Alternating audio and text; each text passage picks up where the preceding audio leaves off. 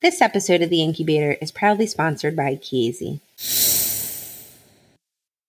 Okay, I guess I'm next. I'm I'm going to review a paper that caught my eye that I think is interesting and answers a very interesting question. It's published in Pediatrics. It's from first author, Jonathan Levine, and the title of the paper is Pre-Flight Hypoxemia Challenge Testing in Bronchopulmonary Dysplasia. I think we too frequently we get asked by parents, can my baby take the plane? And I think sometimes that's a relatively easy answer if you have a very healthy baby. But when you have uh, a former preemie, maybe even who has BPD, that could be that could be a difficult question. And this answer. happens to us all the time in South Florida, where all the time. people are trying to go back somewhere else. So it happens all the time. curiosity. There you go. First first level unlocked we had i'm thinking of a specific case anyways so the background is actually very interesting right because it goes into some trivia kind of details about flight and altitude. So preterm infants obviously are at an in, increased risk of hypoxemia during air travel, with the greatest risk in those who have BPD. Now, commercial the, the background, all this information is in the background, so I'm just quoting. But commercial air travel occurs at 9,000 to 13,000 meters, with cabin pressurized from to from 1530 to 2440 to meter. So at 8,000 feet, the reduced oxygen tension is approximately 108 millimeters of mercury, compared with 148 148 millimeters of mercury at sea level, which is the equivalent of breathing approximately FiO2 of 15% at sea level. So that gives you already an idea of what altitude does. Now, there's a although there's a small decrease in oxygen saturation in healthy individuals during air travel, this can be pathologic for those with lung disease. And so multiple studies have shown that preterm infants with BPD are likely to fail what's referred into the paper commonly as HAST, H-A-S-T, which stands for high altitude simulation testing. And that happens beyond their estimated date of delivery. Now, the British Thoracic Society guidelines suggest that infants under the age of one year with a history of neonatal chronic disease should have their high altitude simulation testing performed. So, the question they're asking is what is the likelihood of developing hypoxemia during the high altitude simulation testing? Over time, and to identify specific neonatal risk factors that are going to predispose you to developing hypoxemia.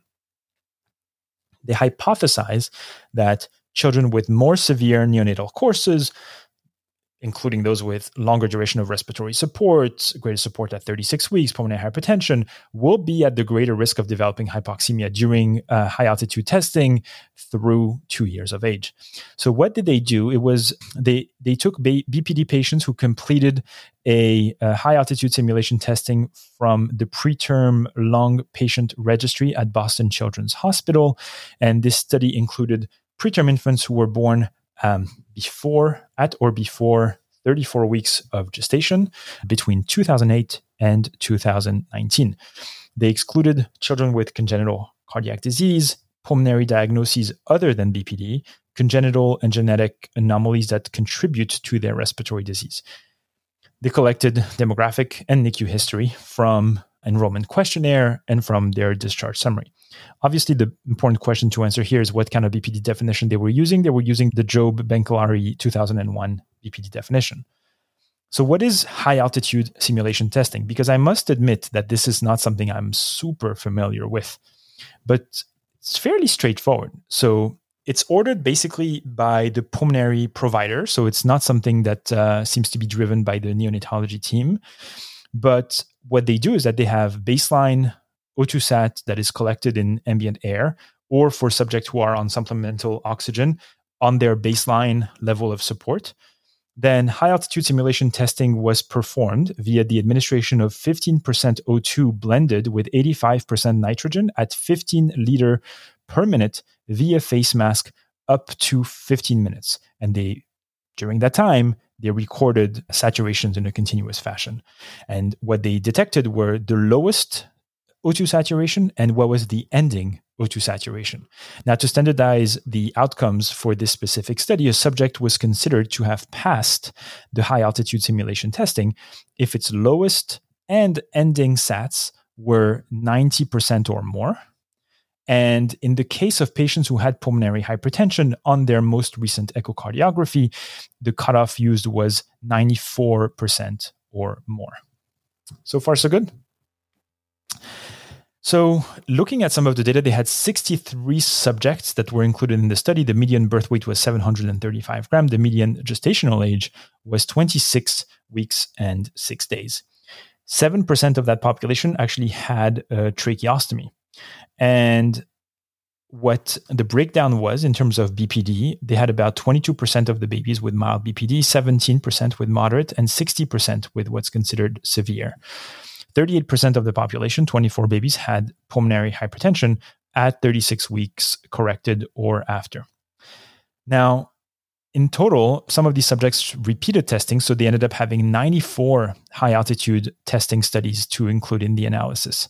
And the reason, so how many? 32% of the subjects had actually more than one studies done. Now, the studies occurred at a median age of about 14 months. Now, during the challenge at FiO2 of 15%, the median change in O2 saturation was about 8% from baseline. And I think that's quite interesting. 37% developed hypoxemia during testing. The question that's interesting based on the data is what was the probability of really passing the high altitude test? So, on the cumulative distribution function curve that they're showing, the probability of passing the high altitude test at three months corrected was 50%. At six months, it was 67%. At 12 months, 72%. At 18 months, it was again 72%. And at 24 months, it was only 85%. And I think that's very interesting.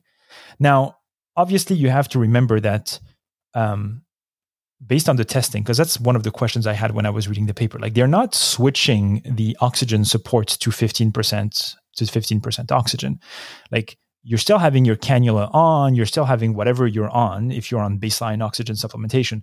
But the air that's surrounding your cannula that could be entrained or anything, that's going to be 15%. So they're changing your environment, not really changing your amount of support, because I don't think that would be um, ethical. Now, the time to pass the high altitude test was significantly different for history of tracheostomy, for having needed postnatal corticosteroid, and for the type of res- respiratory support you are on at the time of NICU discharge. In the multivariable analysis with the Cox proportional hazards, the ventilation for more than 14 days, postnatal steroids, respiratory support at 36 weeks PMA, and severe BPD after controlling for gestational age, birth weight, and sex had a hazard ratios that suggested significantly lower proportional odds of passing the high altitude test at any time point. Having pulmonary hypertension after 36 weeks also had hazard ratio suggesting lower proportion of passing the high altitude test. Now, the time to pass the high altitude test curves were used to calculate basically the probability of you passing the high altitude test at 6, 12, 18, and 24 months corrected gestational age based on neonatal risk factors. I don't know if you guys are looking at the paper. I'm going to share my screen because you got to see this because this is such a useful table. Basically, table three in the paper gives you, based on some of the risk factors in the left hand side of the column, you have the different rows, you have the different risk factors, and then you have four columns which basically give you when you're doing the high altitude testing 6 12 months 18 months and 24 months and it basically gives you your risk of passing your chance of passing the high altitude test. I think that is such a great table to have in your back pocket when that question ever comes up. So I clipped it, I saved it, and uh, I'm sure I'll make use of it very soon. Now, the infants who were on who were no longer on respiratory support at 36 weeks postmenstrual age had a likelihood over 90% of passing the high altitude test at each time point. I think that's a good reminder, obviously, that the, the less severe the respiratory disease, the more likely they were to pass. At 18 months, infants who had not required postnatal steroids had a high likelihood of passing the high altitude test.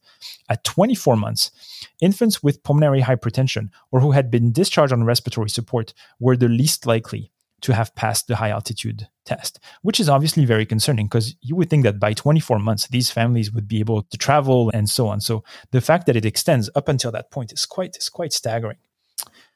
Now, when they only they did a sub-analysis where they only included the 50 children who actually passed the high altitude test because some babies some children actually never really passed At uh, nine months corrected gestational age, the, there was a 90% probability of passing in that sample. Among the two children with a tracheostomy who ever passed the high altitude test, the ages at first passed were 103 months and 38 months. So having a tracheostomy is doesn't bode well for passing the high altitude test. And then finally, the last piece of data is that among the babies who did pass, among the uh, 18 children that passed the high altitude test that had a history of pulmonary hypertension at any point after 36 weeks, the median age to pass was actually 42 months. And the probability of passing did not reach 90% until they were eight years old. So I think it's a fascinating study that gives us a, a, great insight into something that we don't commonly see in the neonatal literature. The conclusion from the group is that children with post prematurity respiratory distress, post prematurity respiratory disease have high rates of hypoxemia during high altitude simulation testing, particularly when they're under 24 months corrected for gestational age. Children who were not on respiratory support at 36 weeks PMA are less likely to develop hypoxemia during high altitude testing, whereas factors associated with premature lung disease severity, including having a history of pulmonary hypertension, receiving postnatal steroids, or who were discharged from the NICU on respiratory support, were most likely to develop hypoxemia during high altitude testing through two years of age. these, this has implication for consideration of fitness to fly and ongoing hypoxemia in stress condition in children born prematurely. I love that study. I think it's terrifying. I know. I think my takeaway one, it's a great thing. We should, of course, we should test. we should be able to give the most predictive information. So I love the test. I think that's a slam dunk.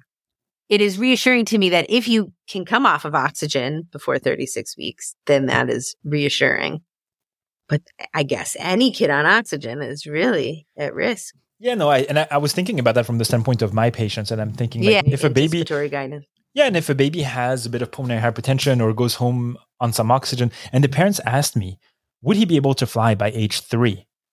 I would have said 100%. Of course, three years. It's so far down. He'll be so much better. And it's not that clear.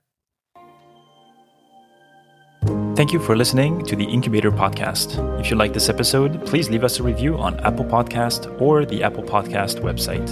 You can find other episodes of the show on Apple Podcasts, Spotify, Google Podcast, or the podcast app of your choice. We would love to hear from you, so feel free to send us questions, comments, or suggestions to our email address, nicupodcast at gmail.com. You can also message the show on Instagram or Twitter at nicupodcast, or through our website, at www.the-incubator.org. This podcast is intended to be purely for entertainment and informational purposes and should not be construed as medical advice. If you have any medical concerns, please see your primary care professional. Thank you.